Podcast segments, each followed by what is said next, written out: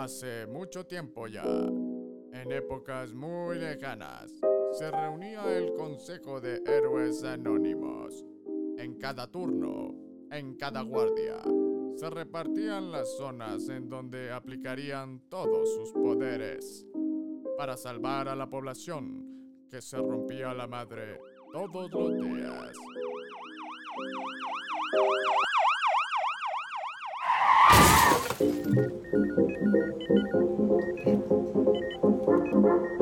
¿Y qué dijeron? Ya se estaban tardando, ¿verdad? Pues no, eh, estamos aquí nuevamente de vuelta. Nuevamente ya en el podcast Código 3. ¿El código, código 3 qué es? De, de sus servicios. ¿De qué era? podcast donde los veteranos languidecen. ¿El podcast de qué? De que los. El podcast donde los veteranos languidecen. Su podcast preferido de servicios emergencia, de prehospitalarios de urgencias, ¿no? O algo parecido. Pero hoy, para variar, este, tenemos muchos invitados. Hoy la mesa está llena, tenemos público, tenemos este. Bueno, ya se darán cuenta ustedes. Mi queridísimo Temo, mi queridísimo Poncho, saludemos al público por lo menos, ¿no? El crew de este, de este Hola. podcast. Hola, buenas noches, bienvenidos, bienvenidos o bienvenidas. ¿Cómo será? Bien llegadas. Adelante. Se, Bien, se dice bien bien. llegadas. Bienvenidas. No, bien llegadas. También. Es que da sorpresa para los que nos escuchan. nos- El que entendió, entendió. Exacto. Sí, somos bienvenidas y bien llegadas. Perfecto. Muy buenos días, tardes, noches, a la hora que nos estén escuchando. Antonio Martínez Gerard desde este micrófono. Ernestito Robles, su anfitrión preferido. Mi negro de Azabache. Hola, Cuauhtémoc. Estamos aquí reunidos. que- No, bueno. ¿De, de qué se trata este episodio? No, pues me da miedo, pero pues ni modo. Están aquí, nos invadieron. Tenemos un grupo de mujeres exitosas que van a, tra- a platicarnos un poquito de ellas y un poquito de, pues de muchas cosas. Cada una de ellas tiene una historia diferente que platicar. Me quieres decir entonces que vamos a estar en presencia de mujeres que han dedicado parte de su vida a los servicios médicos prehospitalarios de urgencias en cualquiera de las no ser reconocidas instituciones. Dígase. Ah, que no se pueden decir nombres, Pues ¿verdad? nomás hay una. Sí, es cierto. Bueno, Y todas somos de- de ahí. de aquí, este es de la Benemérita, ¿verdad? Así es. Puro, puro chapeado. Puro Así es. chapeado. Aquí pura chapeada. Exactamente, pura chapeada a la antigüita y a la moderna, ¿eh? ¿Por qué la moderna o qué? Pues porque aquí se van a juntar veras, dos generaciones prácticamente, o tres, si no es que más, de diferente forma, manches, cálmate. estilo de trabajo, porque además de que se ven jóvenes, pues ya tienen una historia que contarnos cada una de ellas. Ay, este güey. Gracias por la de jóvenes. Sí, sí, sí. quer- queriendo quedar bien, ¿no? El queda bien. Es que no, es que hay que tener cuidado porque una aquelarre no es ahorita, es ¿Sí la sabes qué es una aquelarre? Sí, que es una O sea, ¿le estás diciendo brujas o qué? No, Entonces, ¿por qué aquelarre? pues porque es lo que es, son unas brujas. Ah, bueno. Experimentadas. Un poquito. Sí, lo puedo Tenemos editar. este y el fino. Sí, sí. Bueno, empezamos por la del centro. La- Vas, negra. ¿Voy yo? Dime Bueno, tu pues, experiencia. Mi No, no, ex- experiencia. ya, ya, vamos a entrar en tema. Ahorita, Vamos a presentar a alguien, ¿no? espérate. sí, vamos a presentar, vamos a empezar a la- hacia la derecha. Vamos derecha, izquierda y vamos a empezar primeramente por... Hola, muy buenas tardes, días, noches a todos. Es un orgullo para mí estar este día con ustedes y haber sido seleccionado. Entre todo el casting que tuvimos para poder estar aquí, 500, las ¿eh? chicas que logramos pasar la prueba. Fueron Muy bien, ¿y tu 500. nombre? Yo soy Miriam Arias, Ajá. soy paramédico de la Benemérita Cruz Roja desde hace 22 años. 22 años, muy más bien. los que se sumaron sin contar, ¿no? ¿Pirata? Algo así. Algo así, ¿no? Un pirata bien reconocida y bien, bien recibidos esos años de experiencia y espero poder compartir con ustedes estas experiencias que viví y que he vivido y que creo voy a continuar viviendo. Muy bien, muy bien, muy bien. Seguimos con... Hola, mucho gusto. Soy Carla Esteves. Igual, eh, igual que Miriam, muy larga, una larga trayectoria en Cruz Roja. Hay eh, 28 años ya desde que entré a escuela. Ay, cálmate, Parece que ¿cómo fue ayer. 28 años? Te lo prometo. O sea, entró en el kinder o qué. kinder. Ya, no manches. Algo, algo así, pero sí, ya. ya Muy ¿Ya bien. viste? Más político. Más, más político, fue político. Fue político el asunto, ¿no? No, pero Carla, 28 años. 28 años y inicié como técnico, en- bueno, como todos, como técnico en urgencias médicas. Híjole. Eh, eh, sí, se ve que eres de otra generación porque dice, inicié como todos, como técnico en urgencias. Y no, y así Y no, iniciamos todos. Así no iniciamos Oh, todos. bueno, está bien, lo tengo que admitir. Iniciamos de pirata. Inicié de No, tampoco. Tampoco, tampoco. ¿No fuiste socorrista? Ya no me tocó. Y mira, es de las jóvenes, entonces sí es cierto. Exactamente, exactamente. Qué bueno. Bueno, y este continuamos con Romina Rábago, muchas gracias por la invitación. Eh, La famosa Romina. la, famosa, Romina. golpeadora. Que La quiero que se decir que yo no la me acuerdo de haberme bajado de esa ambulancia a golpear a alguien en un Pues el Tata te semáforo. recuerda perfectamente, ¿eh? Sí, Comentó Enrique. así es. Exactamente la misma que dijo que golpeaste un, metro- un mi- microbusero. y no sé No, no, un cochecito, nada. Ah, entonces ya, ya, ya, sí se acordó. Sí, se acordó. sí se Está acordó. bloqueado ese recuerdo nada más. Muy bien. ¿Cuántos años en la institución? 12, 12. 12 años Muy bien este, trabajados en la Cruz Roja. trabajados y de voluntarios ¿Por qué? y de todo el mundo. ¿Por qué trabajados? ¿Por qué bien trabajados? Porque ¿Incurriste en muchos lugares ya? ¿Estuviste ahí? de la roja. Eres, eh, eres básico, ¿no? No, No. no. Entonces, Aclárame eres tu pregunta, güey, porque... No, yo Isa, ¿qué ya llegué a la roja cuando ya no había socorristas. Ajá. Eh, ya había unos cuantos años atrás de paramédicos. Entonces no eres básico. No, soy técnico en urgencias médicas nivel avanzado. Bien. Paramédico al final, paramédico, Bueno, más paramédico, para que le paramédico. midiendo, perro. Ok, Ah. ok. Ha avanzado. Muy bien, o ¿Qué sea, tal? tenemos, ya, ya tenemos los 24, los 28, los 12. se La mitad ya, de la historia la de, mitad de la historia. algunas de aquí. Exactamente. Sí, soy la más nueva, la más novatona. Ajá, pero con mucha experiencia. Así es, Mucha espero yo. Sí, ya, ya lo Con ganas de seguir aprendiendo. Perfecto, ya lo iremos viendo. Muy bien. Seguimos acá con. Bueno, ella ya la conocen, cuando menos de voz. Ella estuvo con, él- con nosotros en un podcast, pero vale la pena que nuevamente se presente con nosotros. Hola, ¿qué tal? Buenas noches. Mi nombre es Lupita Alvarado. Igual soy de la Cruz Roja Mexicana, 312. Mi edad en paramédico, 28 ah. años. pensé que iba a decir su edad. Dije, no creo, no creo. No, no te preocupes, lo puedo editar. Sí, ok. No, vein- 28 años este, de paramédico, de técnico en urgencias médicas. Actualmente soy tanatóloga, eh, psicóloga clínica y soy instructora en una universidad de Guanajuato donde formamos paramédicos. ¿Algo ¿Ya, más? ¿Ya haces paramédicos también? Sí, En Guanajuato sí, como claro. carrera, pues. Sí, claro. Muy bien, se va profesionalizando esto. ¿Fuiste manches. socorrista? Este no. No. No, entré No. directamente como tú. Es una quelarria, ¿ves? Sí. Sí, sí está cabrón esto, ¿eh? No, no lo puedo creer. Cuidado, eh, cuidado. Para que veas. Muy bien, continuamos con. Muchas gracias.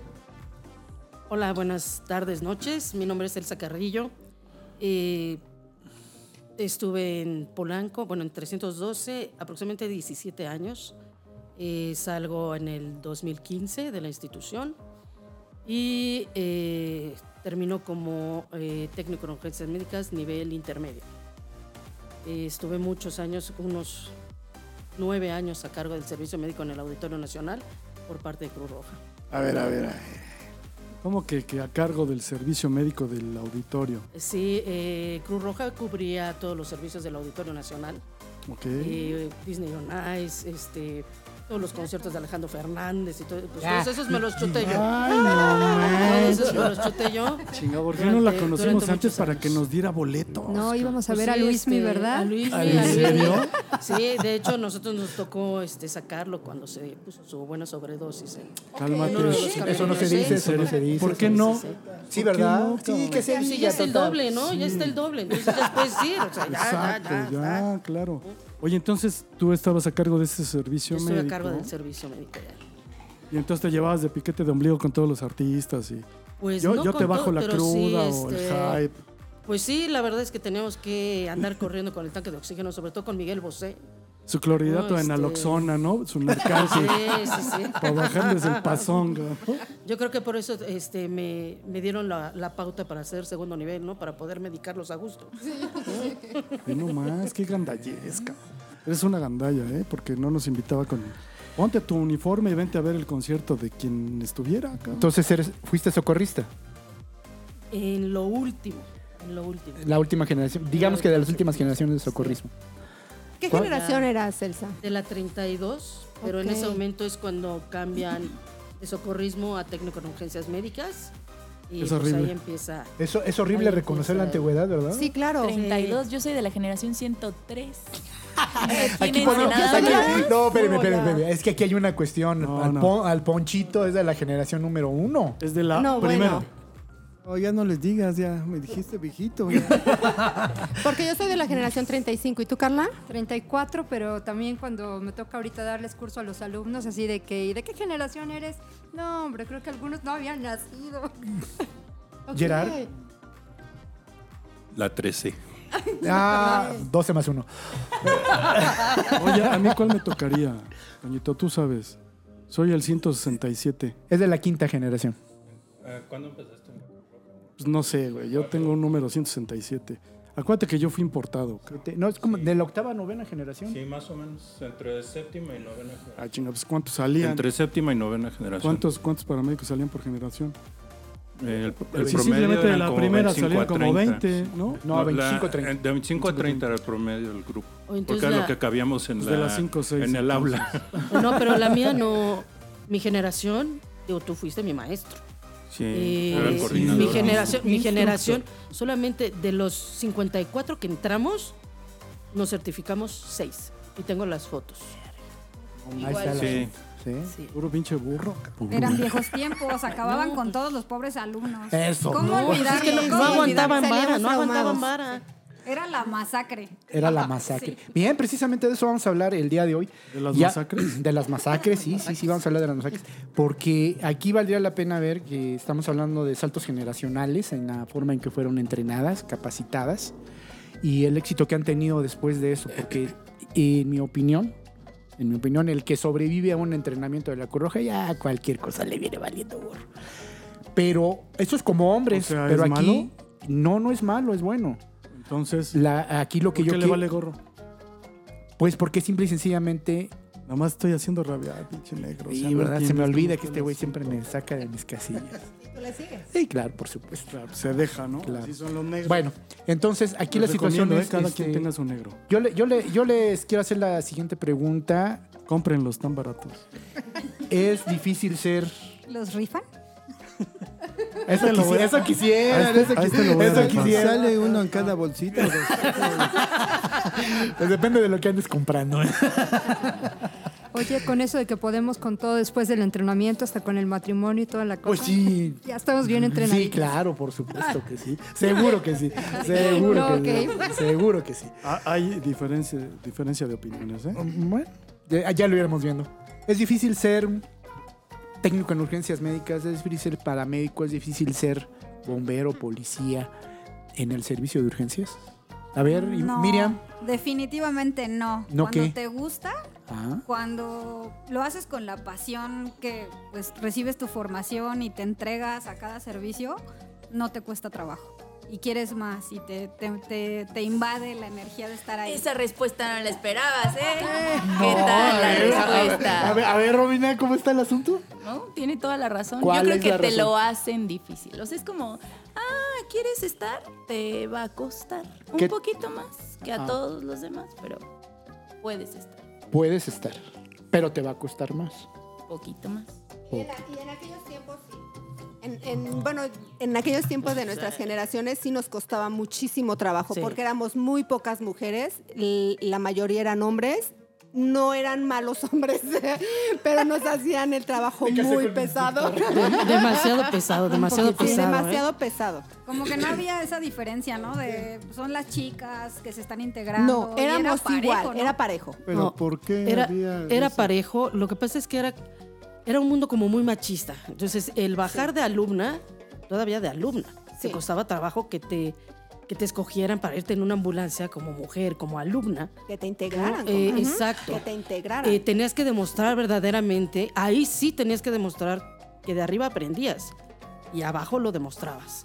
Eso y si lo demostrabas bien, no, no, no, no, no, no, no, no, no, sin Ah, albur, qué sin Qué albur. bonito dijo eso, Sonó, ¿eh? sonó- sonó fuerte el asunto, ¿eh? No, Sonó bueno, fuerte el sí, sí. amiga. Si, lo, si demostrabas que estabas bien capacitada, Sí, claro. entonces te- eras aceptada.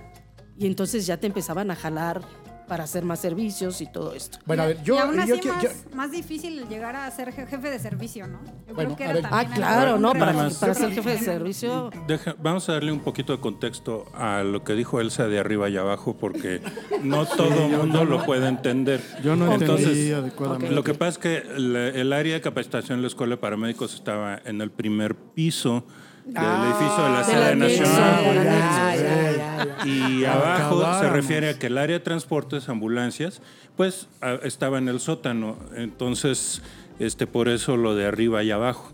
Digo, si están todos familiarizados con la sede, pues no hay problema, pero para nuestros amables escuchas que no tienen idea, pues se puede prestar a malas interpretaciones. Bueno, pues no presten malas interpretaciones, arriba y abajo siempre viene a ser lo mismo. Y aparte era muy difícil, perdón que te interrumpa, No, no era me- muy no, no difícil te voy a con lo que porque- comenta, perdón, con lo que comenta Elsa. El- el- el- cuando bajábamos del área de capacitación a transportes, ¿está bien dicho? Ok, perfecto. Eh, te asignaban una ambulancia y el operador decía no, ella no. Ok, perfecto. A ver. No te va- quiero vamos- andar cuidando. Sí, exacto. Esa era mi pregunta. ¿Era eh, general los operadores? ¿Todo? O sea, porque. O había algunos. Caen en lo mismo. O sea, Había, algunos. Había algunos, atención. había algunos que... Yo, yo les, que yo les quiero, prestaban yo, más le- yo quiero que pongamos en contexto. Quiero que pongamos en contexto. Las mujeres en la Cruz Roja siempre han existido, ¿eh? O sea, de en diferentes, en diferentes etapas, en la Cruz Roja ha habido mujeres y mujeres como ustedes, muy emprendedoras, echadas para adelante, que se abrieron camino. Déjenme decirles que mucho de lo que ustedes hacen como técnico en urgencias médicas fueron por aquellas señoras que abrieron el camino dentro del área de transportes, ¿sí? que era un área muy difícil de trabajar. Esto no lo digo yo, esto lo dicen gente con la que yo he platicado. Nada más lo dice el doctor. Fifi, güey. O sea, nomás tienes que creerle a eso. Exactamente. O sea, Entonces, Oh. mujeres ha habido. El camino que ustedes fueron abriendo paulatinamente para ser más mujeres dentro del servicio de urgencias es correcto. Pero las mujeres siempre han existido dentro de la institución con sus limitantes. Con sus limitantes, ¿no? Oye, Negrito, pero fíjate que este podcast y los pocos minutos que nos van a dejar, apenas vamos a hacer tres horas de podcast, entonces es poco el tiempo para que todas ustedes se expresen y nosotros hablemos lo menos que se pueda. Porque el negro agarra el micrófono y ya valió, o sea, se queda con el pinche micrófono. Es como karaoke. ¿Verdad? O sea, ya sabes, el pinche borracho que Se- se, se- se- entabla en la- Cántate sí, se todas. ¿no? Todas le embonan. Muy bien. Pero- Entonces, este, Toda la mona. Pero, pero ustedes son las que llevan la voz cantante. Entonces, aquí es el momento de platicar todas sus experiencias, sus anécdotas bonitas, las feas, las regulares, lo que pueden compartir para que más mujeres como ustedes, que han ayudado a infinidad, a miles de personas durante todos los servicios que, atendieron y ayudaron, este, pues sigan vivas, ¿no? Entonces, es de ustedes el podcast, mi negro y yo nos vamos a callar. muy bien. Y, qué- y qué importante que sigan vivas las mujeres, ¿no? Porque hoy en día queremos invitar a, a- a todas las mujeres que, que se animen a, a- a la, a la atención prehospitalaria, ¿no? O sea, es una, es una vocación bien bonita. Sí, cada vez se ven más, más chavas que se están formando. Ahora yo lo veo y veo cursos break y expertas en extracción vehicular. y ¿Qué es break? El curso de búsqueda y rescate en espacios confinados. Eso es todo. A que me eduque. Para que Pero te todos. enseñe a utilizar el taladro. No, yo sí sé, ya eché mi bodega, ¿eh? No, no, no, si algo sabemos usar es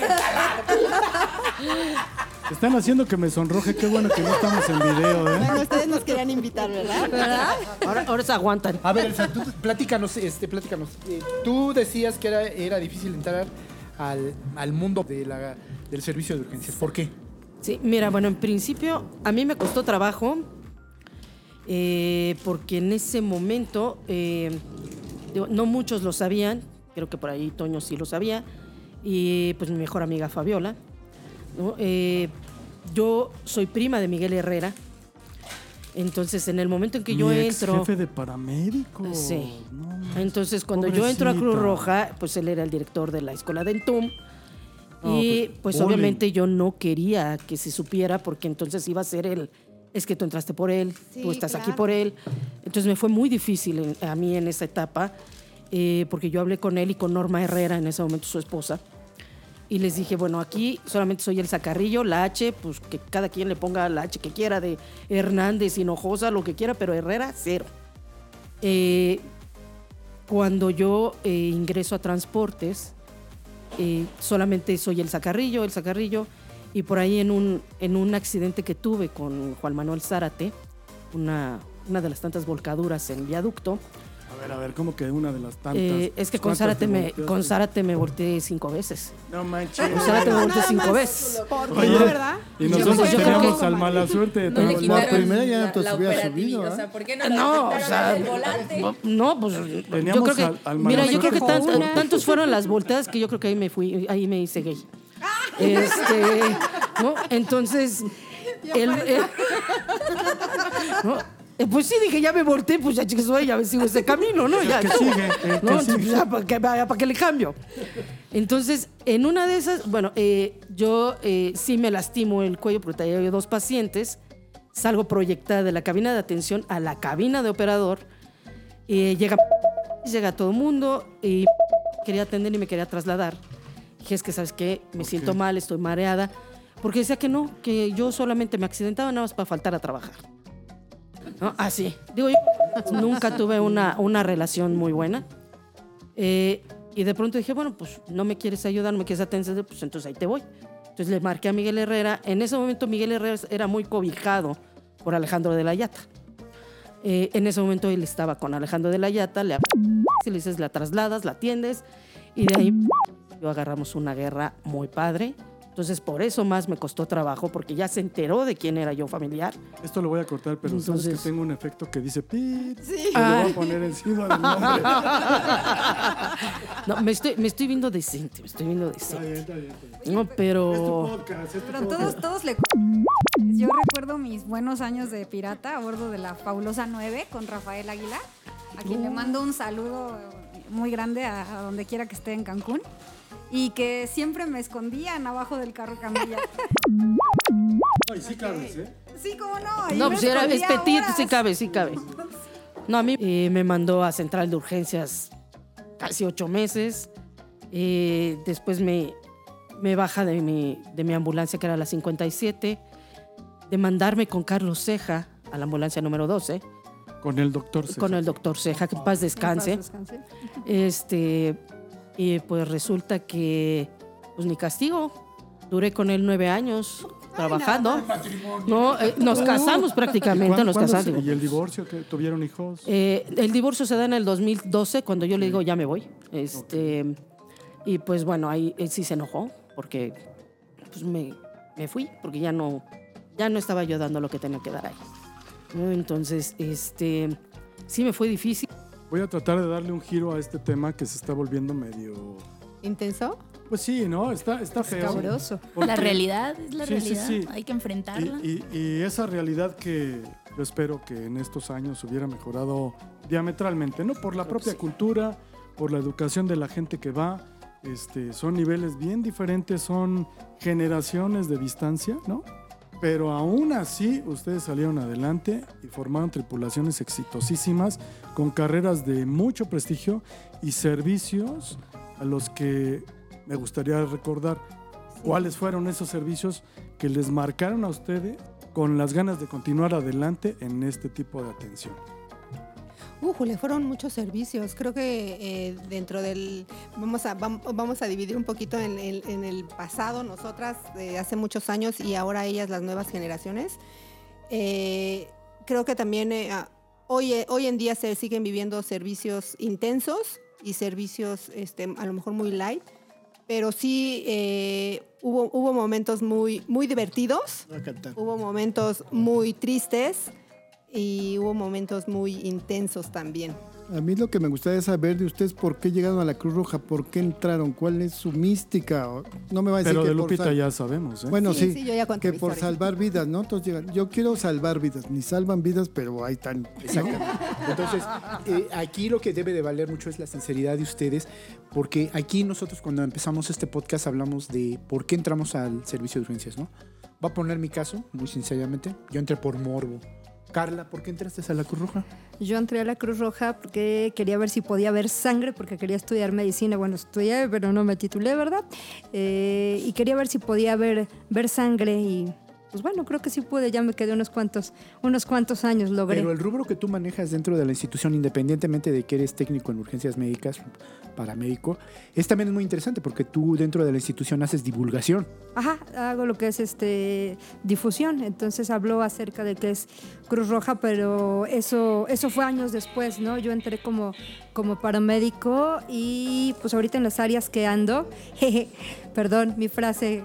Mi, mi jefe, este, si luego me oye, este, me va a aplaudir. Yo siempre te digo que la Cruz Roja somos más que ambulancias. Entonces, empecé como técnico en urgencias médicas y después este, pues me fui a otras áreas, capacitación. Ahorita estoy en voluntariado social, hago algo que nada, nada que ver con, con emergencias, pero pues no me, no me quito las emergencias, sigo, sigo activo. Correcto, muy bien. Romina, entré a la Cruz Roja por mi mamá, por estar de balagarda en mi casa. No me quedé en el examen de medicina. Entonces me dijo, pues métete a la Cruz Roja para ver si te gusta, si te gusta la sangre, si aguantas la onda. Mi Si mamá fue paramédico. De ¿tu la mamá fue época, paramédico de la Cruz Roja? de la época de Miriam. 70 y- Mi mamá fue de la 70, de la 75. generación 74. Wow. También formó parte del equipo de rescate acuático. No. Sí. ¿Tu mamá quién es? Ya es una segunda generación. Olga. María Castro Paredes. En paz descanse. De acuático. O sea, estamos Segunda hablando que tú eres una segunda generación. Una segunda ¿De generación. qué año Muy estuvo bien. en Acuático? ¿Tu mamá? Yo creo que haber sido 2000, como ¿no? 2002, 2000 más o y algo. menos. Sí, más o menos Lleva fue esa- ese periodo en donde nos graduábamos y bajabas de inmediato a hacer una especialidad. Ok. Y fue Eh, justo cuando cambiaron los uniformes también. Justo, y pues en, en un caso personal yo la traté como alumna y la vi también en la parte de rescate acuático, que fue mi, mi primera sección. Eh, Oh. Después estuve por ahí en paracaidismo y también ahí tuve la fortuna de trabajar con muy buenas paramédicos. Recuerdo a, a Paulina. Paulina era una muy buen paramédico. Después se fue a la, creo que la escuela de medicina de militar, algo así. Y pues la trayectoria nos ha ido llevando a seguir formándonos. Ok. Entonces estamos hablando de Romina, tú eres una segunda generación, tu mamá fue paramédico, tú eres paramédico ahora avanzado, Correcto. ¿de acuerdo? Miriam, Pues igual estamos este, formándonos como básico en la generación 72.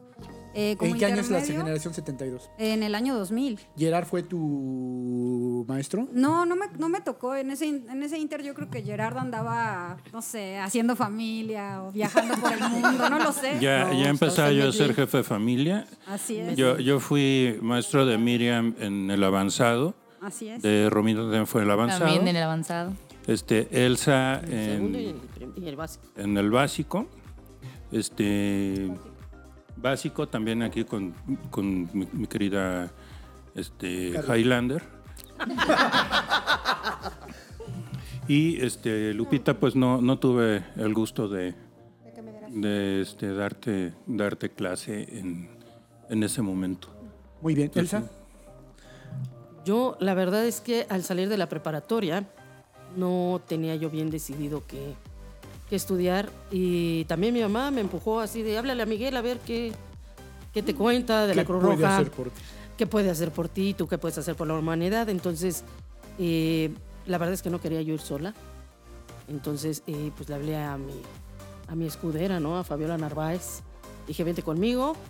Y ahí entramos, ahí me quedé y descubrí una pasión.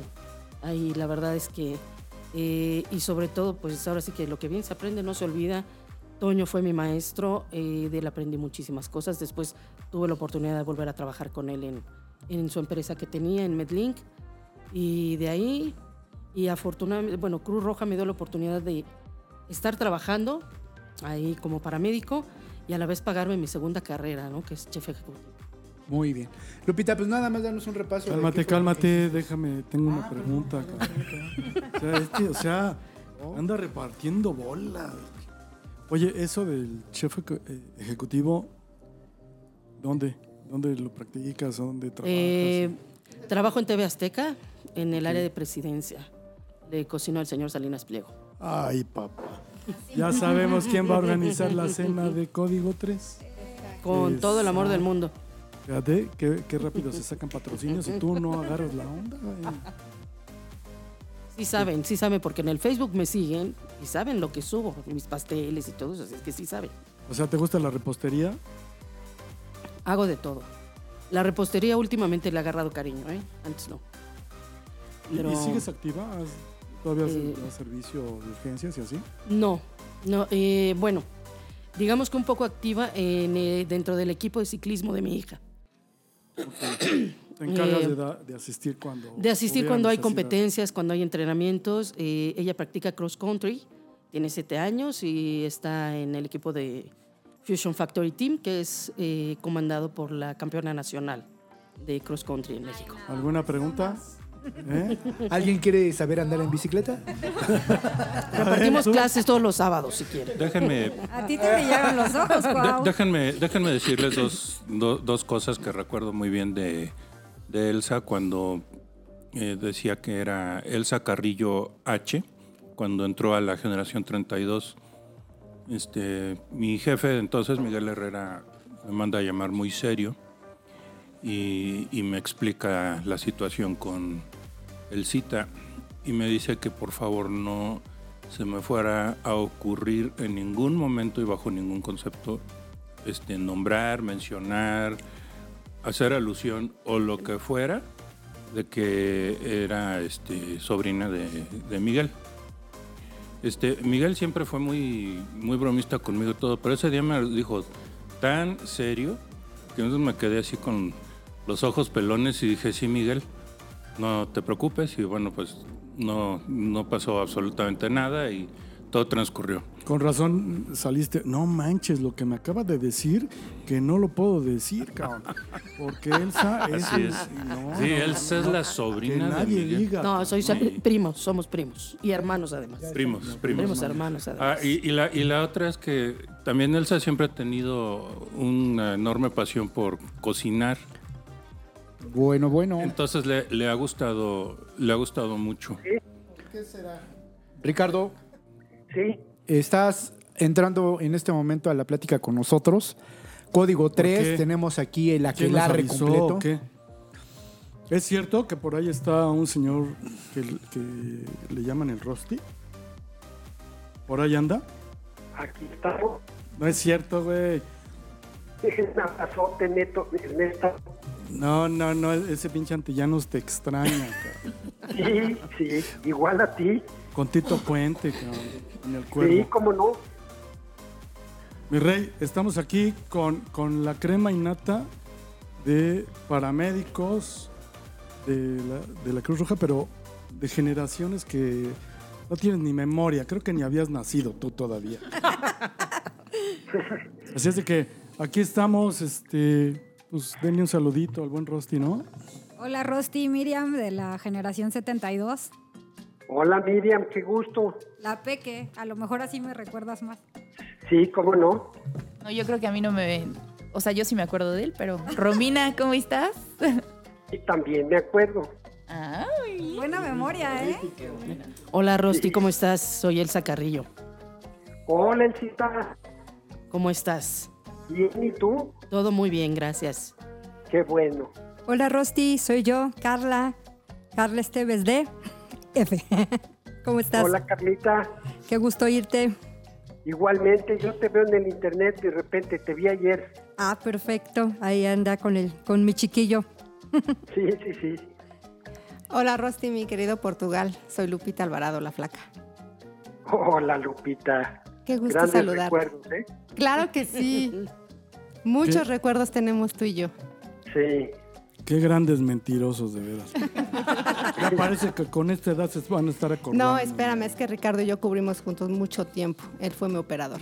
¿Es cierto eso, mi queridísimo Sí, Rosti? totalmente cierto. Es más, ahorita les voy a platicar un servicio histórico. Eso es lo que queríamos. Y que la echen de cabeza. Cuenta, cuenta. Rosy, platícanos del servicio este, Histórico. Lupita, histórico, y vamos a ir, y vamos a ir viendo todo. ¿De acuerdo? Bueno, saludos a, obviamente a las damas que están Es ahí, bien lindo. por supuesto a mis amigos de tantos años y el servicio que cubrí con Lupita que, que fue memorable fue un sábado en la tarde que era el día que cubríamos guardia. Estábamos de base en el sur de la Ciudad de México para los que nos escuchan fuera del país y para los que nos escuchan fuera de la Ciudad de México. Era una guardia muy tranquila, no había servicios. Entonces yo tomé la decisión de regresarnos temprano y avisé por radio que nos íbamos a regresar. Rosti, Cuando veníamos circulando de regreso rumbo a la central de la Cruz Roja, oímos por el radio que había un incendio en una calle paralela a donde está el Ángel de la Independencia en la Ciudad de México. Pues nos fuimos rápido, la ambulancia que traíamos era muy buena, la verdad. Apenas- está diciendo, está diciendo Lupita que eso no es cierto, que ella no, iba. claro que ya me acordé, sí. traíamos a ambulancia gente que era, sin exagerar, el doble de tamaño de las ambulancias normales y aparte estándar, no era como... Entonces, para mí era padrísimo manejarla porque la podía hacer como quisiera. Entonces, llegamos muy rápido al servicio. Incluso llegamos antes que una ambulancia del ERUM que estaba de base en el Ángel, o sea, a una cuadra.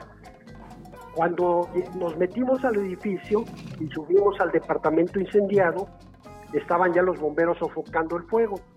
Y vimos a una señora güera ya un poquito mayor que estaba muy, muy preocupada y conmovida porque estaba buscando a sus gatos. Se nos hizo muy raro y la empezamos a, a atender pensando que ella tenía algún problema, ¿no? Y no, su preocupación más que nada eran sus gatos que tenían muchos. Sí. Obviamente los gatos nada tontos con el fuego se echaron a correr y estaban a salvo, pero ella estaba preocupada por ellos. Y de repente yo le pregunté, bueno señora, ¿usted vive aquí sola? Me dijo, no, vivo con mi marido. Y entonces le dije, ¿dónde está su marido? Preocupada por los gatos, sí, claro. y me dijo, allá abajo. Entonces bajamos, venían Lupita, Juan Carlos Castillo de jefe de servicio y yo manejando. Bajamos a la portería y nos llevamos la gran sorpresa que el enfermo, o sea, el marido de la señora, era nada más y nada menos que el maestro Octavio Paz, primer premio Nobel de México. Así es. Entonces lo, lo- lo empezamos a atender. ¿Estaba vimos que- consciente? Sí. Sí, estaba consciente, pero estaba, estaba enfermo. O sea, no, no era por el incendio, él ya estaba enfermo desde antes. Y lo estaban atendiendo médicamente. Entonces bajamos el carro camilla de la ambulancia, lo subimos y dejamos cerrada la puerta de la portería. Cuando salió la noticia por los las frecuencias de radio de la policía, de los bomberos, del ERUM, y, y el jefe de gobierno de aquel entonces se enteró, mandó una ambulancia especial para él, pero nosotros nunca dijimos dónde estaba. Ni Con felitos dorados y todo. ya me- Sí, Traía sí. moños, Sí, flores. Sí. No, no, lo, lo, lo tratamos de primera como él se lo merecía, obviamente. Lo Sí, porque otros oxigenamos. no. No, a todo mundo, pero a él un poquito más, porque yo, yo la verdad, mis respetos, el primer premio Nobel de este país, y nosotros atendiéndolo, pues era un, un honor, ¿no? ¿Se mochó? Entonces, todo mu- no, no, para nada. ¿No se mochó? No. No. ¿Ni un donativo para la chapeada? Buah, No, ¡Qué no. marro! Bueno, supuestamente hasta nos iba a llegar una carta individual a cada uno de Exacto. nosotros tres de agradecimiento, pero nunca nos llegó nada. Entonces, lo estuvimos digo, atendiendo, todo el mundo lo estaba buscando y nosotros estábamos esperando el momento adecuado para sacarlo. Estábamos esperando que la esposa bajara para que se fuera con nosotros.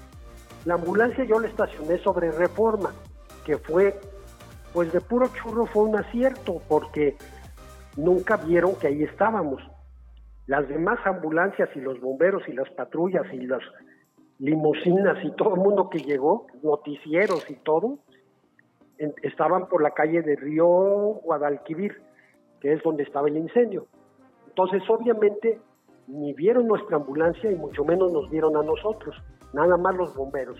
Esos son los únicos que sabían que estábamos. Pues qué extraordinaria historia, ¿eh? De verdad.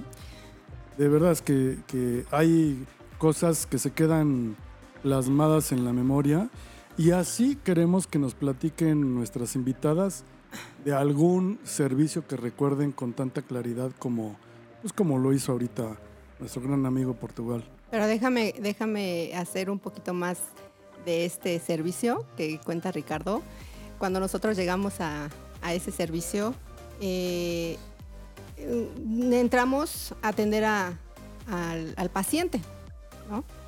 Entro yo y, y yo como atiendo a todos los pacientes por igual, ¿no? Este, yo llego y le digo, ¿cómo está? ¿Cómo se siente? ¿Qué necesita? ¿no? Me dice, no, nada más este, quiero saber que todo esté bien. Dije, todo, está, todo va a estar bien, ¿no? Entonces, pero yo, me da pena decirlo ahorita, pero en ese momento yo no sabía quién era. El- al momento de que yo entré, yo no sabía quién era, ¿no? Y, y- todo el mundo se refería como el maestro. Ajá.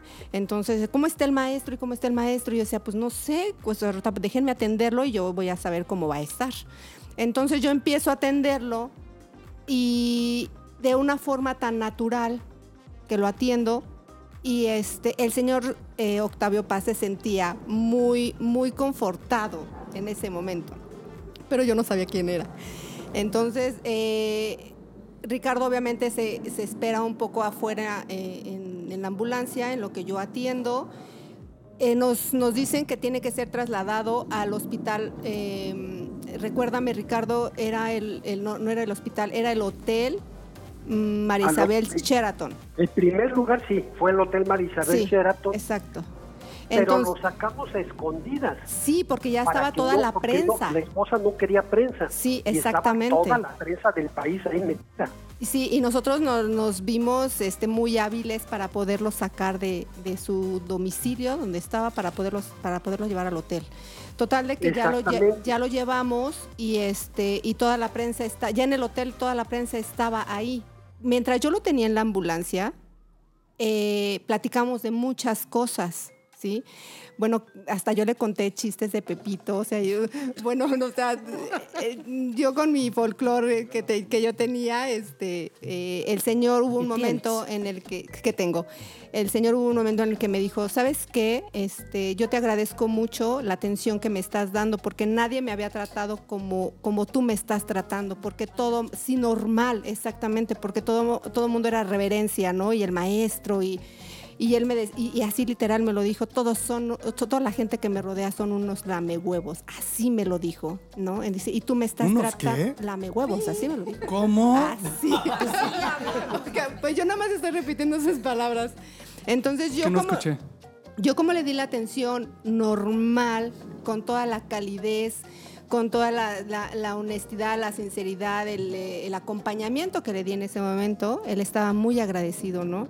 Entonces me decía, gracias por tratarme como un ser humano, no como el maestro que todo el mundo me decía. Yo creo que eso es lo que distingue a cada una de las mujeres aquí que nos acompañan, porque en efecto, eso es lo que hace, eso es lo que distingue a una paramédico que ha volcado su vida en atender y ayudar a- al prójimo. Cuéntenos una de sus historias ustedes, por favor. Ricardo, No sean- Lupita, sigue de impertinente, te lo voy a pasar. No, gracias, gracias Ricardo por compartir esa historia que fue memorable como tú lo dices. Y tengo yo una anécdota, se las voy a contar muy rápido porque con Ricardo... en el otro rápido, rápido. ¿Te acuerdas en algún servicio que tú estabas buscando tus lentes? Que, me, que salió un servicio y me decías, ¿dónde están mis lentes? ¿Y dónde están tus lentes oscuros? ¿Y dónde están Sí. mis lentes? Y los buscábamos y los buscábamos. Y yo decía, ¿pero dónde los dejaste? Y los buscamos en la ambulancia, la volteamos de cabeza.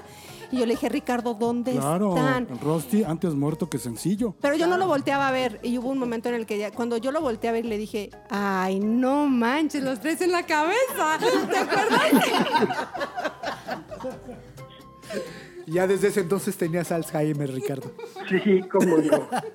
Muchísimas gracias, Ricardo. Y este, pues todos te mandan un fuerte abrazo, un saludo. Chicas, por favor. Te queremos mucho. Un Ricardo. abrazo. Te Cuídate queremos, mucho. Rosy, cuídate. todos. Gusto en saludarte. Gracias, igual. Saludos, Ricardo. Pronto nos vamos a comunicar contigo. Gracias. Bye. Yo ni me despido porque no se acuerda de mí. Oye, les voy a platicar una historia que también a mí me marcó mucho. Miriam, por favor, cuéntanos bien tu historia. Pues fue algo, algo que creo que a todos nos puede pasar en el servicio, pero que te marca mucho cuando, cuando vas a atender a un compañero. Así como le Uy, pasó a sí. Elsa sus varias volcaduras. Eh, pues un día de guardia, un viernes en la noche, nos reuníamos todas las tripulaciones y estábamos en, en Álvaro Obregón. Pues ahí con todas las ambulancias del ERUM, los voluntarios, las de la Cruz Roja, nos acercábamos, platicábamos, echábamos cotorreo, nos echábamos el cigarrito y de pronto a las 5 o 6 de la mañana nos avisan que ya se estaban retirando algunas ambulancias de- del al cambio de turno y de pronto nos lanzan el servicio especial, pues una volcadura de, en la carretera Toluca. Y pues nos empezaron a llegar llamadas de compañeros que se trataba de Vladimir Mercado, de, del ERUM, voluntario del ERUM.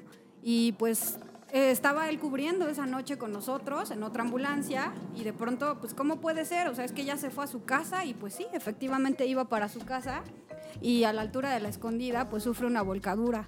Pues ya se imaginarán, como decimos comúnmente, la fiesta, ¿no? Sí. Sí, ya, entonces entiendo por qué quedó así.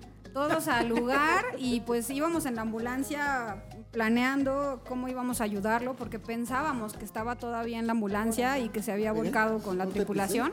Pero no, la realidad es que ya era- había salido de turno y pues de camino a casa fue este, este accidente. Pero el que te queda marcado el poder ayudar a, a un compañero, yo creo que fue lo más valioso porque llegamos muchísimas unidades y pues lo pudimos ayudar. Sí, sí salió bastante lastimado, eh, de hecho lo, lo trasladaron en, en un relámpago eh, y pues bueno, fue, fue algo que me quedó muy grabado a mí, el poder ayudar a un compañero. Bien. Yo tengo una historia, perdón, perdón. Tengo una historia con Carla Esteves. Va a necesitar su programa especial. por favor. por favor. Tengo una historia con Carla Esteves, un 12 de diciembre en la Basílica de Guadalupe. Estábamos nosotros cubriendo el evento, como todos los 12 de diciembre, ¿sí? Eh, no es cierto, Carlita. Fue el 15 de septiembre. Sí, ya me- ya me Exactamente, ganó, en la plancha perdón, del Zócalo y tú plancha. Ya me estabas en el, mi propia, mi propia estabas en el mismo puesto de socorros que, Ah, que eso nosotros. Ahora Esa es entiendo mi los historia. lentes. Carla decía, pues si yo ni fui. ¿qué- qué Sí, no, es el 15 de septiembre. No, pues es que no de recuerdo es. el año exactamente, Yo sí, Carlita. 1994. No, En el ¿cuatro? 95. Oh, sí, el- Sí, sí, es cierto, en el 95. Estábamos nosotras en Yo ese servicio, en la, en la plancha. Yo tengo otros datos. Que yo sí tengo la foto. Y en, en esos tiempos, eh, se, recuerdan que se eh, eh, aventaban balazos, ¿sí? Entonces. Chupi, yo Sí. agarré uno. Sí, entonces yo estaba, estábamos Carlita y yo paradas viendo los juegos pirotécnicos y Carla estaba de mi lado derecho. Entonces hubo un momento en el que Carlita me dijo, siento muy caliente mi cara. Pero yo estaba viendo los juegos pirotécnicos, ¿no? Y Pero, le- espérate tantito, te interrumpo tantito porque en ese mismo puesto de socorros estaba yo como encargada. Eh, La jefa soy yo, eso. no re- recibo, recibimos por el radio, es que no me acuerdo si fue Toño o fue Leal en ese momento, eh, que nos dice que estaba el 55 Bravo en la plancha y nosotras pues re- re- tratamos de replegarlos para que se pusieran pecho tierra, los, Que es un 55 bravo. este, una balacera. balacera. ¿no? Digo, para los que y no este, saben. ¿no? Pero yo andaba afuera, y, ¿verdad? Y la señorita estaba afuera muy cómodamente, entra la- al puesto de socorros y luego de repente vuelve a abrir la- el puesto de socorros, saca la cabecita y es cuando le dice a Lupita, siento muy caliente. Siento muy caliente mi cara, así y, me dijo. y cuando entra con la manita en la cara, pues oh, sorpresa. ¿No? ¿Qué le pasó? Se tragó una dado- bala. Sí, eh, eh, Neta. Neta, así es ver. conocida, mira acá en el cachetito. en ese ¿Te momento pegó un cuando me balazo en la cara? así mira, de arriba para abajo. acá. Le entró por el pómulo y le salió por la barbilla. Acá. Entonces me dice, sedal. me dice, me siento muy caliente. Y cuando yo la volteo a ver, la veo que estás, que tiene, que, sí que tiene el orificio. Le dije, Carlita, ¿qué te pasó? Le digo, Eso ¿te cayó un saber cohete yo, no manches. Y me dice, siento muy caliente. En, en eso la llevamos al servicio médico, sí, y este, y era el, el- De hecho, el sí, bala. gritaban, una ambulancia. Paramédico. No, les prometo- la Cruz Roja. Paramédico. Les prometo que había, o sea, que estaban, bueno, es que estaban todos los que salían de escuela, los que ya nos íbamos a graduar, era un jueves y el domingo hacíamos nuestro examen final y hubo quien se puso a llorar, o sea, así los paramédicos chillando y ¿qué onda? ¿Qué onda con su vida? Reprobado, reprobado, reprobado. De Tú hecho. no trabajas bajo estrés. Adiós. Sí, pero Fue fue, la algo muy de estrés. el ver a Carlita con el impacto de bala en la cara. ¿Y qué pensaste en ese momento? Porque para mí es impresionante verte aquí todavía. Hijos de su. No, más bien, más bien, ¿qué pensamos los que estamos adentro del puesto de socorro? Sí, yo, o sea, yo movía sí. toda la Cruz Roja y yo así campante y feliz. Ay, pues ahorita esto siente puro paramédico. Aquí están los. Iba a decir una palabrota, pero no.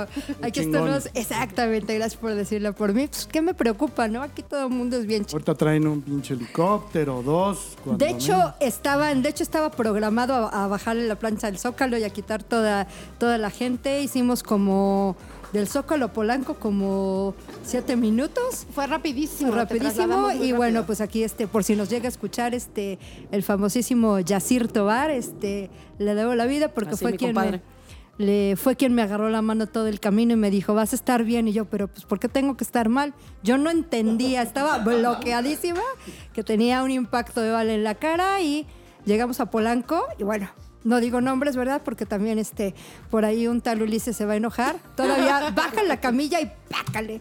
Me pegan con el estribo y así de ¡ouch! Doble trauma. Llegan a urgencias, rapidísimo. Ya me cansé, cerré los ojos. Y lo, no manches, tienen impacto por, el, por la trayectoria de la bala, la tienen clavada en el tallo cerebral. Y yo abro los ojos y así, ¿qué onda con esto? No, O sea, bien inconsciente, hay que meterlo, pero ahí así, ¿es en serio? Pero la, la verdad es que les cuento una cosa, o sea, nunca tuve miedo. Nunca, o sea, sabía que estaba cobijada por pues, los de mi institución y que algo iba a ser, porque bueno, en esa época todavía era menor de edad y me había ido sin el permiso de mi mamá. Entonces, de hecho, mi mamá me bajó, me llevó al servicio especial y me dijo en Bellas Artes, ahí enfrentito, lo que pase cruzando la barrera es tu asunto, porque a mí no me late que estés ahí. Ah, bueno, pues, me aguanté, al día siguiente llegué a mi casa y dije, ay, qué bruta, me caí me pegué en el estribo, no manches, qué tarada soy, ¿no? Y ya, pues esa fue la historia en mi casa, hasta un pequeño estrés postraumático que después este, dije en un momento impertinente, pero pues nadie se había enterado y sí, ya. Esta historia es famosa, ya llegó hasta la Federación de eh, la Cruz Roja y ya participé con el caso en, de veras, participé con la historia en un caso que se llamó Ambulance y de los, ¿cómo se llama? De, de los riesgos que corremos en cada región del mundo. Y pues esa es mi patuaventura. Pero qué ironía, ¿no? Porque te mandó tu mamá a la Cruz Roja para ver sangre. Fue la que te marcó la línea, ¿no? Y no le dijo que quería que viera la de ella. La de ella, no. sí, A claro. eso- fue lo que le faltó. fue mi fue mi sangre, ¿no? Y de ahí pues este un poco popular. Por favor, Toñito, diles cómo me dices. Bueno, hace un momento lo pronuncié, que es este Highlander, la inmortal. No, pero ¿sabes Pero qué? antes de eso, ella ya le habían apodado la tragabalas. O la saladita. Le decían, no, la Sí, saladita. la saladita es el, el otro, el Sí, otro porque- nombre. Porque Es- yo recuerdo que cuando te mandaban a alguna ambulancia y decían, no, con la saladita no, por no, favor. porque checa. Ay, sí. Ay, no me volteé nada más una vez. O sea, tú me ganaste. No, sí, pero lo que pasa es que también otra, otra anécdota aquí de Carlita, que Carlita era aventada literal. Eh, estábamos en el CENCAD, en la Torre de Humo, haciendo una práctica. Eh, nos suben al segundo piso y eh, Fernando Machuca empieza a aprender abajo, ¿no? la paja y todo el rollo. Y nos dijo, vayan tocando con el dorso de la mano la pared para, pues, para que vean por dónde pueden salir, por dónde no, etcétera. Eh, de repente me acuerdo que hay una ventana, de repente vimos mucha luz. Claro, yo la Y la señorita. Carla, no te acerques a la luz. no te acerques. pues la señorita Carla se, se acercó tanto a la luz que se aventó del segundo piso de la torre de humo. ¿En serio? ¿No? Y dijimos, No, ya, o sea, ya se partió, la- la- ya, ya se la partió, porque No. abajo en la torre pues hay pura piedra. A salir por No. las escaleras. De, o Oye, sea, bien. y de pronto empezamos- convivir con ella. Empezamos a gritarle a Machuca de, Carla se aventó, Carla se aventó. No, no se avienta. No, pues es que ya se aventó, güey. O sea, ya está allá abajo. Eh, Entonces, No, apagar la todo. fue la finta, fue a- la apagar finta. todo en friega para ver qué le había pasado acá. Y todavía Carla se para así como que. Sacudiéndose. Y voltea, voltea a ver la ventana así como diciendo, ah, chinga, desde allá hasta acá, ¿no? Aguanta vara, sí es inmortal, sí es Es inmortal. inmortal, Carlita. sí. Algo así. ¿Cuántas Yo- vidas tienen las paramédicas? Todas Mira, las yo- vidas. todas- est- estamos mejor Sí, que los ya- gatos. ya los me vi. ¿eh? Sí, de hecho. No, porque yo también eh, tengo una muy buena, pero con muy, muy mal recuerdo. Eh, fue ahí en Jardines de la Montaña. Apenas se estaba construyendo el, el fraccionamiento eh, por el lado de Six Flags. Entramos y la casa era en desnivel. Y de pronto me dicen que un albañil se cayó en la fosa eh, donde iba a ser la alberca. Eh, la casa como estaba en desnivel, yo subo y veo los huecos de los tragaluces que iban a poner. Entonces los fui, los fui sorteando, fui, llegué, regresé a la ambulancia por todo mi equipo, regreso, empaqueto, le pongo todo mi show al, al albañil y entonces me agarré a los albañiles y tú cargas aquí, tú cargas acá. Y yo cargué en, en la parte de la cabeza del lado izquierdo. Y cuando vamos subiendo, empiezo a ver el piso y dije, ¿dónde están los tragaluces? O sea, y yo veía tablas, pero no los veía. Dije, bueno, igual están en el otro piso y, y de pronto piso una tabla y literal, así como el coyote, tabla por atrás y tabla por adelante, así, tal. Aviento la camilla y recuerdo el agarrarme de, de la orilla del piso y de pronto se zafaron los ladrillos, mi espalda pega contra los castillos, contra las varillas. Todavía volteo y veo un montículo de arena y uno de cal. Dije, si caigo en alguno de esos ya la libré. Y pues no, caí en medio y todavía azoté y todavía en una banquetita me caí. Eh, y de pronto eh, mi pierna derecha queda encogida. Dije, ya me fracturé la cadera. Eh, eh, me dice, ¿estás bien? Yo, no, pues es que no sé qué pasó. Me dice, ¿ves este hoyo hasta allá arriba? Pues sí, güey. Pues desde allá hasta acá te caíste. ¿Qué madrazo te diste? Entonces, eh, en ese momento llega eh, Almaguer con el doctor Varela, ¿no? Y veo que Almaguer se empieza a poner el pantalón anti-shock. El dodo. ¿no? Y dije, no, o sea, me pones esa madre y de verdad me paro y me echo a correr. O sea, no, no hay manera. Me empaqueta, me pone todo mi show, me llevan a Polanco y yo le voy diciendo, ¿no? Me duele aquí, me duele acá. Ah, pero cuando me estaba empaquetando me dice, eh, me dice, te pido un favor. Sí, ¿cómo no? Se suelta el ladrillo que traes en la mano. O sea, me traje un ladrillo de la construcción en la, en la mano. manches. No, y dije, bueno, pues igual y me lo llevo de recuerdo, ¿no? No Y ahí lo nada. tienes enmarcado, ¿no? ¿no? Sí, ahí está. No, el recuerdo, el recuerdo lo tengo en la nalga derecha, ¿sabes? Porque tengo el músculo Sí totalmente seccionado. Sí hubo ¿no? lesión. Sí, demasiado. ¿Cuántos metros? Eh, fueron como unos 12 metros de caída libre. Así que madras. De caída libre. Entonces, este, sí estuvo. No, no sé a quién duro. irle, ¿eh? De verdad. o sea, ¿A quién le No, decían ahí- saladita, güey? Dices, no. No, no, ahí sí. yo creo que ese, yo creo que ese fue mi peor servicio de. eh, y cuando llegamos ahí a 312, eh, eh, me recibe el doctor Vega y le dice, entrégamela. Eh, paciente femenina, ¿cuántos años tienes? 23, güey. ¿Qué te pasó? Me caí. Se volteó el doctor Vega y me dice, entrégate tú. No, entonces digo, bueno, pues buenas tardes, ¿no? Paciente femenina, 23 años, sufrí una caída libre de tantos metros, Ah, tengo contusión aquí, me duele acá, me duele acá. No, entonces yo finalmente yo me Yo dije, entregué y le dije, menos ¿quiere un que le No, y todavía No, dije, le trajo un ladrillo. no, no, pues si quiere este, yo le firmo el sampo, ¿no? No hay bronca, además le viene en una mano y no pasa nada. ¿no? Entonces, eh, yo tuve contusión pleural, sí estuve un buen ratito en el hospital y pues estuve como dos meses fuera de circulación. Y así quedó después del accidente. Así quedé después de... pues, sí. Oye, Sampu. Entonces ya- fue mentira, güey. 12 metros y está así platicando con nosotros, risa y risa. Bueno, pero tienes No me 12, crees. una caída libre de 12 metros y, y una balaseada. O sea, ¿cuál le va? y aquí- otra no. volteado. una No, yo nomás me volteé siete veces. No, yo, na- yo nomás una. O sea, Yo no, es que Zárate, era, él, era Zárate mi, mi volcador oficial. Pero, Fíjate. pero les, les podemos agradecer que gracias a ustedes, chicas, hoy tenemos cursos de acceso más seguro y la seguridad en la escena es lo primero que revisamos. Le quitaron, la, le quitaron la emoción entonces a los servicios. Cállate que lo peor del, del caso es que yo tengo que replicar ese curso de acceso más seguro, entonces siempre cuento así como que, y había una vez hace mucho tiempo cuando contaba la historia. Me han Se contado. Corría el año de 1985. Ah, porque la historia ha sido este, degradada y contada este, y han puesto este, nuevas, este, nuevos escenarios y te juro que me han contado la historia. Oye, ¿tú conoces la historia de una paramédico que le sucedió esto? Y yo, ¿me han contado? Yo, yo creo que hasta le cambiaron el calibre de la bala, ¿no? Ya. Sí, no, ya casi casi era este cuerno Era cuerno chivo. Muy bien. Romina, Tengo cara de sorprendida, déjenme decirles, ¿no? escuchando estas historias, porque es lo primero, o sea, saliendo de la escuela, lo primero que te dicen es, cuida tu seguridad, ¿no? O sea, el pisar Eh, una es que en- tabla, en la época de el no asomarte en una Es que a niños no se balacera. los decían. No, justo lo que dice Miriam, ¿no? O sea, cómo yo creo que ahí parte, ¿no? Esta parte de las generaciones y de cómo sales de la escuela.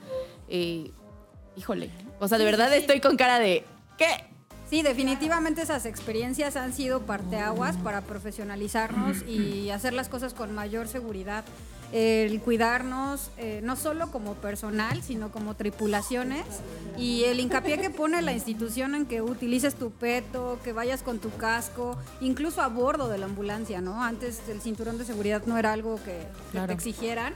Y ahora sí, ahora, ahora es por esto que, que pues se, se- se empuja a todos los sí, la estudiantes. experiencia, la experiencia que se ha adquirido a través de los años en todos, con todos, hombres, mujeres, es en base a lo que nos ha pasado, nos ha sucedido, ¿no? Incluso los cursos de manejo, ¿no? Los Claro. operadores el día de hoy tienen que tener cursos de, de- de conducción y, y pues, pues esto, esto ha sido fortalecido gracias a estas experiencias. Que, Así es. Pues han sido malas, pero que por fortuna las tenemos aquí. Y las Ah, podemos comentar y nos Sí. podemos reír de ellas, ¿no? Sí. Sí. Que Pero ya Romina, cuéntanos ellas. alguna parte de que eres golpeadora. No, hombre, yo no soy golpeadora. Yo Yo, estoy totalmente bloqueada. Ajá. ¿No fue cierto? O sea? Cuau, Cuau me dijo, oye, hablaron de ti muy bien en un podcast. Dije, ok, ¿no? Quiero Después de que Argil dijo, oye, no, muy buena, muy entrona, muy echada para Sí, adelante. claro. Y se bajó a madrear ¿Y sí es cierto? al del coche. Yo no me acuerdo de haberme bajado, la verdad. O No- sea, sí no me acuerdo de, haber madreado. gritado, ¿no? Y esa hay muchas veces, porque, digo, todos los que nos hemos subido alguna vez en la Ciudad de México o en cualquier lugar a una ambulancia, sabemos que a la gente le vale tres kilómetros de lo que ustedes quieran. Las ambulancias, ¿no? Lleves luces, lleves lo que sea, les vale y no te dejan pasar o te van mentando la madre y demás. Entonces, pues tú como JS, pues yo no manejo, como JS vas con la cabeza de fuera diciendo, quítate, ¿no? Y el, el adjetivo que ustedes quieran. Pero no me acuerdo de haberme bajado a Bueno, está, bien, te vamos a quitar amedrentar a esa persona. por el día de hoy, pero algún, algo que nos quieras contar, alguna, alguna historia que te haya a ti marcado como tal. Pues un buen, la verdad es que creo que cada servicio es importante, cada servicio te hace aprender algo nuevo, Claro. te hace ver tus limitantes y en esta parte de ser mujer en la atención prehospitalaria, yo le, te, le- te comentaba fuera del micrófono Sí. que siento que en mi caso siempre fue tener que estar delante o estar pensando el movimiento del otro para que no fueras la débil, para que no fueras la mujer, para que no fueras la que tenían que cuidar en vez de que te vieran como un miembro del equipo de una tripulación. Yo me acuerdo muchísimo y fue hace poco, o sea, no fue hace tanto, unos cuantos años, ¿no? Ya yo estaba graduada, ya era avanzado, ya era todo, iba en la, en la creo que era la 16. Y llegamos a una balacera en Álvaro Obregón, creo que en la... ¿Qué fue? Es este... Una delegación, buena alcaldía. No, Álvaro estaba tratando de acordarme de la colonia, pero bueno. Pero si es en Álvaro Obregón, fue en una favela. Ajá, seguro, en las favelas, ¿no? Y se bajan, iba yo con tres hombres y yo. Pues yo me iba a bajar al último. O sea, tú y tres hombres. yo y tres hombres, ¿no? Exacto. Me iba a bajar al último y el último me dice, no te bajes, es que está muy inseguro. Yo lo volteé a ver con una cara de, ¿qué estás diciendo, no? Para empezar, yo tengo más capacitación que tú. Claro. Tú vienes de alumno. No me vas a decir como hombre que yo me quede adentro porque Eso fue está lo que tú inseguro. pensaste. Fue lo que pensé y fue lo que, o sea, lo aventé de la puerta y me bajé. Llegan y em- era una balacera, había tres personas ahí tiradas, unas cuantas sin signos vitales, otros cuantos sin, unos cuantos sin signos vitales, otros en, en respiración de meles. ¿Cuántos? ¿Cuántos? Y el paramédico que me dijo quédate porque está inseguro. Tu héroe. Mi héroe. es, mi, es- es mi amigo, es mi amigo. Este. Le estaba tomando los signos vitales. a o sea, estaba. No me acuerdo si. te- o sea, la cabeza de un lado y el cuerpo de otro, pero a Ya, ese ya, estaba atendiendo, ¿no? Ajá, sí, yo llegué, oye, este, ya está 14, acá está el de la primera. Ah, y se paró, pero, o sea, de esa, o sea, esa sensación de adrenalina que no te deja ni, o sea, que lo haces, pero no estás en ti, así En va. automático. Sí, sí, sí, en automático, ¿no? Entonces le empieza, así, se va a cervicales. Y le digo, tiene hemorragias, ¿no quieres una gasa para ponerle la hemorragia? O sea, eh, o sea, me acuerdo de eso. Entonces, esta parte de por ser mujer y te tengo que cuidar porque mi labor de hombre empoderado, príncipe encantador es cuidarnos, Lomo- ¿no? De, lomo plateado. Sí, sí, sí, lomo plateado, cruz roja en pecho, holster en el cinturón y todo así. Muy buena. Esa persona que quería dejarme arriba de la ambulancia porque era un lugar muy inseguro para mí, era inseguro igual para todos, mujer, hombre, quimera, unicornio, lo que fuera, era inseguro. O sea, ese me estaba dejando e e iba a quedarse en cervicales, ¿no? De un güey que estaba sangrando por todos lados. O sea, esa es, esa es mi historia, ¿no? De, de la parte de ser mujer en un... En, una, en, en esta profesión difícil, ¿no? Bueno, lo que pasa es que también somos muy protectores, ¿no? Pues sí, pero de pronto, ¿sabes? O sea, siento que todo es equipo y hoy es como, o sea, con la gente con la que estoy y, con la gente que de pronto le enseño y que me enseña a mí, siempre es un, eres un equipo. O sea, no importa cuántas barras traigas, no importa cuántos radios traigas en el cinturón, yo te voy a cuidar, tú me vas a cuidar y- y como equipo vamos a hacer que el paciente salga. Pero no me menosprecies solo por ser mujer. No me subestimes, el exacto. Sí, a ver, Por supuesto que no. muy bien. Me gustaría para Sácanos de aquí. Me Sácanos gustaría, me gustaría para, me gustaría para finalizar esta, esta plática. No. Sé que está. Bueno, ¿Por qué, güey? Te tienes que Querías ir. No, invitar bueno, a mujeres, ahora no, te no. aguantas de todo lo que tenemos que decir, bien, adiós. está bien, está bien, está bien, está bien, me Vamos- voy. Vamos a despedir al negrito. Está bien, me voy, este, me voy, pero antes de irme me gustaría que quedara plasmado en este Muchas podcast que gracias. estamos- que estamos haciendo. Me gustaría que empezáramos por Miriam y que me dijeras rápidamente, rápidamente, la siguiente pregunta que va para todos, para que la piensen rápidamente, que la piensen rápidamente es, y después de ser paramédico, ¿ahora a qué te dedicas? Uy, bueno, la carrera de paramedicina me ha llevado eh, pues creciendo en seguir siendo paramédico. Actualmente colaboro en CK de Emergencias, que es mi empresa de capacitación. Tu empresa cursos. de capacitación. Sí, a ver, con Adrián. quiero que lo aclares muy bien, es tu empresa de capacitación. Así es, doy cursos de primeros auxilios, eh, cursos de RCP, salvacorazones, eh, todo lo que tenga que ver con la atención prehospitalaria para brigadas de emergencias, protección civil. Eh, me formé como eh, agente capacitador externo por parte de Protección Civil y estoy aplicando para ser tercero acreditado. Espero pronto llegar a serlo. Y bueno, también colaboro en la parte formativa, que creo que es algo súper importante para el Registro Internacional de Paramédicos desde hace siete años, en donde, bueno, no nada más se queda la cosa en México, ¿no? Sino invitamos a muchas personas de todo el mundo a que nos ayuden a crear un estándar de atención prehospitalaria, tanto para primeros respondedores como para paramédicos básicos y avanzados. Y bueno, todo esto parte de una iniciativa gringa que está a cargo de David Page, amigo de, de Toño Gerard también. Y, y bueno, que él, él incursionó en este tema como... No, como- no lo conozco. no lo conoce. y que bueno, nos ha llevado de la mano para que este proyecto llegue a muchos países. Actualmente, bueno, ya se tiene esta prueba pues efectiva, ya realizándose de manera real y operativa en países como Argentina, Ecuador, eh, Uruguay, Costa Rica. eh, y bueno, también por ahí ya están teniendo trabajos en Filipinas, ¿no? Entonces, Muy bien. nuestro trabajo ha, ha llegado para allá y bueno, también con el curso de primeros auxilios para mascotas, del cual ya tienen ustedes un podcast muy amplio, en donde Adrián les platicó de esta locura. Con muchísima audiencia ese, ese podcast particularmente. Pero déjenme presumir porque les van a escuchar gente que nos sigue en México, en Estados Unidos, en Canadá, en España, en Chile, Argentina, Perú, Colombia, Ecuador, Uruguay y Portugal, que les vamos a dar un, un gran saludo, este, sigan escuchándonos y súmense a este tipo de, de iniciativas tan interesantes porque esto va para mucho más. Claro. Y, y liderado por, por personajes tan importantes como. ¿Cómo se llama? SECAD, ¿verdad? Bueno, CK de Emergencias es mi empresa y pues Perdón, como ¿me a cómo se llama tu empresa? CK de Emergencias. Muy bien, gracias Miriam. Romina, por favor. Eh, pues yo sigo siendo paramédico. Tengo también mi empresa. no me dedico a la capacitación, bueno, un poco, pero a la, capacita- la capacitación de profesionales de la salud, enfermeros, paramédicos y todo aquel que quiera tener un poquito de una embarradita del prehospital. Eh, me dedico más a los cuidados críticos y soy paramédico de vuelo. ¿Y estás ejerciendo ahorita en algo con, con esto de, de paramédico de vuelo? Sí, eh, en tierra digamos que trabajo en, en mi empresa, que es Critic, y en vuelo trabajo para una empresa que se llama Vitalis. ¿Alguna Muy bien. pregunta? ¿El número de teléfono de las empresas? Por ejemplo, pero yo creo que sería un tema de Critic, cada una de patrocínanos. Critic patrocínalos, exactamente.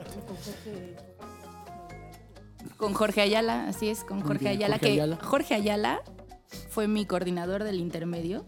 Estuvo todo el tiempo presente en mi avanzado como, como Toño y hoy está trabajando con nosotros como Pues equipo claro. de Critic. Muy bien, Elsa. Yo no sigo ejerciendo más que en estos No, eventos de, platícanos tus volcaduras. de mi- Faltan seis. Faltan seis. Eh, pues una, eh, pues una muy chistosa fue con, con Zárate. Este, íbamos en. ¿A qué te dedicas? ¿A qué me dedico? Profesionalmente soy chef ejecutivo. Eh, actualmente trabajo en TV Azteca en el área de presidencia, eh, cocinando para el señor Salinas Pliego. Y tengo aparte mi banquetera. mm, Este, y cualquier evento lo cubro. ¿Cómo se llama? Es Escala Catering Banquetes. ¿En qué número te podemos encontrar? Al 55 21 17 1306. No, no escuché. 55 21 17 1306. ¿Ya lo anotaron? ¿O qué número era? 55 21 17 1306. Eso.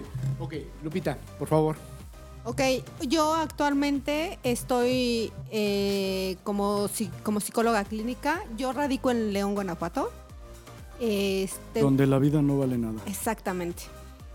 Tengo mi consultorio priva- privado. Eh, trabajo y colaboro en la Cruz Roja de San Francisco del Rincón como terapeuta. Estoy eh, como formadora, bueno, soy instructora más bien, instructora de paramédicos, igual en, en UNESBA, así se llama la Universidad de Formadores en León, Guanajuato, de paramédicos. Y soy tanatóloga también. Este, una pregunta. ¿Estás como psicóloga en la Cruz Roja de San Francisco del Rincón? Así es. Ah, ok. ¿Tú eras la psicóloga de Fox? Eh, No, no, yo no me meto en esos tropes. Son- Seguro esos ni son tiene. casos perdidos, amigo. Que te falta mucho que, que aliviar, ¿eh? Mucho que aplicar. Aliviar. Carlita, por favor. Yo pues me dedico a la música, soy este, bueno, soy aparte soy pianista, soy profesora de música, tengo un programa propio de, de música desde bebés hasta adultos mayores con eh, no soy musicoterapeuta porque no o sea, en México la carrera con eh, ¿cómo se llama? orientación clínica no la hay, pero bueno, realmente tengo la formación de medicina y de música, pues hago un mix y soy una cosa rara que se llama experto universitario en percusión corporal por una metodología que se llama VAPNE, que es de España, y pues me dedico a dar este, clases en escuelas, este, me gustan los bebés, este, entonces la música para bebés es como que mi, es como que mi hit. Ya lo probaron, ¿verdad, Elsie? ya, entonces ampliamente recomendada. Bien. El día que Oye, quieran pues clases de música va- y canto. Te ya vamos a abrir ahorita la cabina y ahí nos vas a enseñar. Perfecto. Se va a poner a mezclar, es es DJ también. You, you, you. Exacto. Muy bien, bueno, pues esa es la, la idea de que, de que eh, entendamos que el área prehospitalaria no solamente forma persona, personas, no solamente hombres, sino también mujeres con una gran calidad humana y que además la formación que nos da la institución como tal también nos permite formar profesionales en la salud y en todo. Y en otros ámbitos. Y en otros ámbitos totalmente diferentes a lo que podríamos estar pensando. Esta es la calidad de mujeres que atienden pacientes en la calle, donde ellas se pueden dar el lujo de permitir que la gente no se muera en la calle y que no se muera sola. Ay, perro. Yo, yo quiero. Esa, esa frase se la robó alguien. Seguro, sí. Oigan, yo, yo quiero decir algo importante y es que cuando sales de paramédico, siempre te dicen, es que no te puedes dedicar, no puedes vivir de ser paramédico, ¿no? Entonces creo que la invitación es a, a que sí, a justo vivan de ser paramédico, profesionalícense, no, no lo dejen como una carrera de lado, ¿no? Porque todas, o sea, yo estudié otra cosa, Miriam estudió otra cosa, todas, todas estudiamos otra cosa y al final seguimos teniendo la medicina prehospitalaria como pasión y a eso nos dedicamos. Entonces creo que la invitación tanto para hombres como para mujeres es, sí se puede vivir de paramédico, el chiste es que todos querramos dar un poquito más de lo que se nos exige para que entonces esto se empiece a profesionalizar y esto crezca. Que ya además Porque como dice Poncho, ¿no? Poncho Claro. siempre nos, nos dice algo que nos dice siempre, hay que capacitarse. Capacitarse. Todo el tiempo. Y en todas las cosas. En todas las cosas. Pues sí, Terapia, música, Pero ahí le para pagan. cocinar. Caray, o sea, me dan ganas hasta de poner un negocio con ustedes. Mira, de, de hecho, eh, dentro de. Bueno, yo soy, yo soy muy loca en cuestiones de la, de la cocina. de la, de la cocina, de la cocina. Eh, me gusta mucho la cocina fusión. ¿no? O sea, eh, ando inventando muchos, muchos eh, collages de sabores. Y dentro de todo esto, eh, tengo una amiga que es doctora homeópata, muy buena. Y de ahí nos, Chocolate nos con juntamos. y sí, sí, cosas. casi, casi. Ok. Eh, pero sí hacemos comida saludable eh, para seguir dietas o para controlar azúcar y todo esto. Entonces también, eh, pues sí, seguí un poco la línea de la medicina durante la comida y la verdad es que también, pues sí es cierto, la comida alivia y, y regenera el alma, ¿no? Esa es, esa es mi, mi parte de, de seguirlo haciendo, ¿no? Y Eso aparte, el tener, y aparte el tener una salud mental óptima es primordial. Por eso me casé con una psicóloga. Oye, oye, Oye, ¿y no, cuál no, es tu número del consultorio? 477-379-4589, radico en León, Guanajuato. ¿Cuatro qué? 477-379-4589, ¿De dónde? de León, Guanajuato. Y das Pero también este. Doy terapias en línea, de hecho, tengo, sí, tengo pacientes aquí en la Ciudad de México, en el extranjero y en República Dominicana también tengo pacientes. Ay, perro. Oye, oigan, y yo, yo voy con la, yo voy con la última. O sea, realmente mi último, mi último proyecto, que es bueno, digamos, la graduación de mi máster, este, que espero pronto irme a terminarlo el año que me falta. eh, Máster, ¿estás haciendo una eh, maestría? se supone que la formación que tengo de experto en percusión, percu- percusión corporal son tres años. El primer año me da el experto universitario. El segundo año siempre se me olvida que me da. Y el tercero me da el máster y es este, un programa eh, avalado por una universidad en España. Y mi proyecto es para emergencistas porque trata acerca de eh, lo que es el ritmo en el desarrollo de las personas. Yo les digo, eh, mi promoción es para dar RCP, necesitas ritmo, necesitas este, coordinarte, necesitas ser a veces asincrónico. Cuando llevas un, un RCP, este, uno va a la mano y otro va a vía aérea. Y si no tienes ritmo, no tienes absolutamente nada. Entonces, este... No, pero te puedes comprar tu monitor de compresiones, ¿no? Ya nos lo dijo Felipe Hernández. Ahora, ahora, no, me está quitando la Con el clientela. Tucán. Y, este, y bueno, de hecho yo lo empecé a hacer en unas generaciones de, de Polanco, digo también como, volun- como mi voluntariado en capacitación, en dar sesiones de percusión corporal, aparte de que son divertidísimas, porque este, terminas feliz, este, incrementas este, tus niveles de endorfinas, eh, la parte de coordinación que puede ser para los servicios de emergencia, quienes necesitamos atenciones múltiples, porque necesitamos estar en todo, pues este, pues eso es lo que, lo que hace la metodología y estoy tratando de, bueno, de, ya lo tengo en Polanco, de llegar a otras universidades, Lupita, este, donde puedan este, ver lo que se- de lo que se trata el, el proyecto y pues la verdad es que, pues bueno, estoy encantada de poder fusionar mis dos pasiones. Cuando he dado esa metodología en Cruz Roja, casi casi lloro de la emoción de que estoy juntando mis dos grandes pasiones. Oye, ¿y, y a ti en dónde te encuentran o qué? Mira, mi estudio se llama Music Makers y estoy en... Music Makers. Music Makers, estoy en Naucalpan y mi número es 5550. No, ese no lo quería. Ay, qué No es cierto, no es cierto. Qué gacho. ¿Cómo? ¿50 qué? 5550 697843. Music Makers. Music Makers. ¿Cómo? ¿Qué, qué número? 5550 697843. Music Makers, patrocínanos. Exacto. Pues muchas gracias. La O verdad sea, es ya lo que vas a terminar esto. No, no, no, no, Si no tienes sé. prisa, ya te quiero decir. No lo vamos a terminar, simple y sencillamente quería yo hacer hincapié en que las profesional, la profesionalización de, de lo, de lo que empezamos como que lo que tal vez podría ser un juego se convirtió en una pasión y después se convirtió en una forma de vida. Esto es muy interesante, ¿no? Porque siempre pensamos que el, el técnico en urgencias médicas o el paramédico ahí termina su, su vida, ¿no?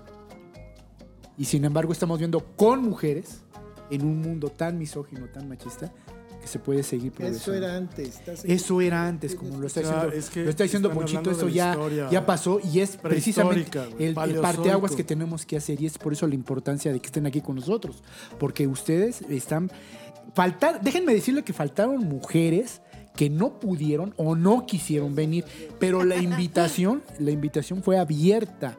No fueron ustedes, como dijo Miriam, no fueron ustedes ni las elegidas ni las convocadas, fue una invitación abierta. Yo O sea, son realmente las que, es- las que te creyeron. las que me creyeron, no, porque no me creyeron a mí, creyeron en el proyecto, creyeron en ellas, en lo que valen, en lo que están y a lo que vienen, que es a hacer valer como mujer la atención prehospitalaria. Eso es muy importante. Hubo mujeres que se les invitó, no quisieron, no pudieron, nos vale. Aquí está la oportunidad, así que esto sigue para ustedes. Y aparte, mamás. Ya, Mamás, mamás. Sí, claro. Digo, nada más por si tenían la duda, ¿no? Sí. Y nosotros No les agradecemos mucho esta, este canal abierto para poder expresar lo que es una, una mujer paramédico dedicada a la casa, a la familia, al trabajo y a la atención prehospitalaria. Y sobre Cada, cada quien con sus, con sus eh, oficios, con sus trabajos, que amamos y valoramos mucho y, y invitamos, como, como dijo Romina, ¿no? invitamos a, a todo, a todas las mujeres que, que les, que les interese, que les nazca esta parte de la atención prehospitalaria. Es un oficio, una profesión, una pasión que nos nace del corazón. Yo creo que también eh, agradecerles, eh, sobre todo también por, pues por reencontrarnos, ¿no? Eh, Sí, por sí, ejemplo, sí. este, nosotras. Y sobre todo por poder convivir con nuevas generaciones y escuchar todo lo que, lo que nosotras vivimos, escuchar lo que ahora ellas eh, están viviendo en esta, en esta nueva etapa de, de Cruz Roja o de la atención prehospitalaria. Yo creo que es muy importante eh, todos los puntos de vista, divertirnos, eh, pero también conocer un poquito eh, nuestro lado humano, porque Exacto. también lo, lo tenemos Claro. y Eso se dio. no aquí. nos no es que nos salga el instinto maternal en, en un servicio. Más bien yo creo que nos sale lo guerreras que somos. Lo profesionales, ¿eh? Y guerreras, O sea, porque es- también es necesitamos ser guerreras eh, en nuestro tiempo para demostrar que estábamos ahí por lo que sabíamos y por lo que somos. Exacto. Mujeres guerreras, emprendedoras y ahora, como dice Lupita, pues también madres eh, y sobre todo darle este ejemplo a nuestros hijos, ¿no? De, de, todo, de todas nuestras vivencias. Eh, por ejemplo, mi hija sabe perfectamente, tiene mucha curiosidad de, de, de conocer una ambulancia, eh, le están haciendo el ir a juventud y todo esto, que llegará a su tiempo. Y claro que sí, la vamos a apoyar porque pues, es parte de nosotras, ¿no? Y qué bonito cuando, no- cuando nuestros hijos ahora en día nos dicen, mamá, cuéntame. Cuéntame de, tu- de todas esas cosas y, vive- y vivencias que viviste en aquel tiempo, ¿no? Y los servicios y los accidentes. Entonces es bien bonito nosotros poderle contar a nuestros hijos cómo vivimos nosotros en aquel tiempo de, de la atención prehospitalaria y hoy en día que seguimos, ¿no? Porque yo te puedo decir que yo hoy en día mis hijas juegan tochito bandera en León, Guanajuato, y yo soy este ah, pues el paramédico de la liga.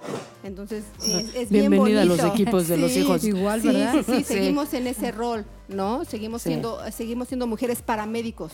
Exactamente. Ajá, eso no, eso no se acaba. No, y- eso no se acaba. Y Igual pues la, mí- bien la que- mía feliz también presumo que ya va a entrar a juventud en septiembre, agosto, septiembre y pues Ya. pobre. Cuando Pobre. pobre. No, No, porque pues la cargo bueno. a, a veces el fin de semana que mi mamá no me la puede cuidar, pues ando cargándola a los cursos y fue de desde chiquita, aquí está tu lugar, tu espacio, tus galletas, tus juguetes y todo. Cuando estemos con los alumnos, no este, no te acerques para acá, cuando nos veas solitos, pues quédate por allá y cuando la encontramos una vez y estaba poniendo un collarín y bien puesto. Muy bien, Bueno, qué bonito. Sí, pues yo creo que yo creo que sí, sobre todo también pues que encontramos pues no solo amigos, ¿no? Somos una familia, Exacto. ¿no? Somos De, familia. de hace muchos años amigas, de hace muchísimos Muchos. años, muchas vivencias dentro y fuera de la institución y sobre todo eh, pues también nosotras pues casi todas, ¿no? O, o de este lado de las tres de nosotras pues encontramos ahí también pues el amor, nuestras parejas están están desde ahí también porque este eh, mi esposa también fue paramédico, ahí nos conocimos, yo le caía en la punta del hígado y mira nomás ahora, no, este tenemos 16 años juntas, dos hermosas hijas y pues también, o sea, de, de una familia hicimos otra familia. Y como dices, ¿no? Eh, nosotras como de tantos años que nos conocemos, hemos hecho una, una amistad bien bonita. Somos, Elsa, nos decimos comadres, ¿no? Así es. Este, como con, con Fabiola, con, Con Katy, con Katy, Laura Torres. con Laura Torres, con Todas comadres. eh, sí, todas somos comadres, este, y hemos hecho una, una amistad bien bonita. ¿No? Somos hermanas, nos queremos mucho. O- ahora que conocemos a Romina, que conocemos a Miriam, a Miriam ¿no? este, que son de generaciones ahora más actuales, ¿no? ahora podemos hacer una amistad también muy bonita. Es, es, es una hermandad, es una fraternidad que nosotros venimos es, construyendo, ¿no? Así con, todo, el- con todo este... eh, de, de- de antes atrás de, y, y que han pasado los años y que hoy en día seguimos siendo las mejores amigas porque nos consideramos mejores amigas y estamos Claro. siempre para todas, ¿no? Entonces eso es bien bonito y espero que ustedes como nuevas generaciones se incluyan con nosotros, como dicen, ¿no? No sabíamos de tantas historias de, de lo que vivieron, lo que vivimos nosotros y lo que vivieron ahora ustedes en la actualidad. No solamente las generaciones anteriores se daban en volcaduras, Sí, no, bien, sí, no, claro. también acá hay accidentes, choques. Todo Claro. lo que tuvieron que pasar para que nosotras tuviéramos el camino medianamente más fácil, ¿no? Exactamente, sí, porque no fue fácil. Pues las cosas siguen funcionando igual, chicas. Eh, mi hijo tiene 15 años y pues le dice tío a la mayoría de todos los que están aquí presentes, ¿no? Los, los tiene en un lugar muy especial de su corazón y creo que es por eso que tú comentas, Lupita, el- la fraternidad que conformamos Exacto. a, a partir de tal vez brindar una ayuda a una persona que ni conoces. Exacto. Eso marca a cualquiera. Hace la Y- diferencia. Y de verdad, de verdad, yo creo que eso, eso va a marcar a nuestros hijos y a nuestras familias para que ellos sientan esto que nosotros sentimos en, en esta mesa y pues cuando vamos a nuestras guardias. Exactamente. Y es una cosa muy bonita. Déjenme decirles que yo tengo la perspectiva de hija. Entonces, o sea, el tener las amistades que, o sea, eh, Herschel, Gerd, ¿no? Eh, Águila, inclusive, el comandante Cedillo, mucha gente de Acuático que era amigo de mi mamá, sigue frecuentándome o sigue preguntando. Entonces, esta, estas amistades que se hacen de, de una generación trascienden a otra y eso está bien padre, porque al final, pues no importa que no te conozca, porque sé que eres de pues, como de mi tribu, de mi club, de, y entonces sí. aquí vas a estar. ¿no? Está, Exacto, está chido. la La palabra tribu. exacta es esa. Hacer tribu. Hacer tribu.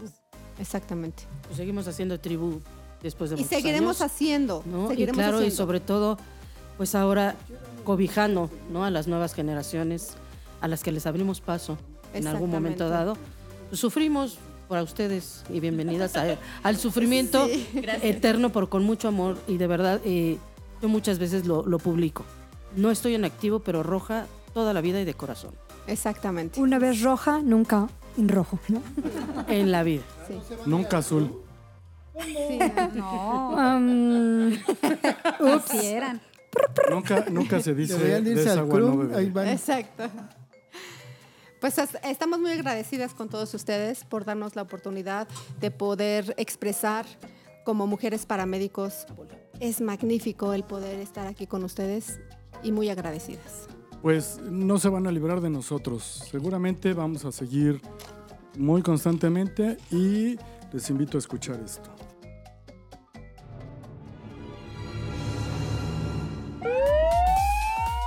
En este instante se va a la base la tripulación de Código 3.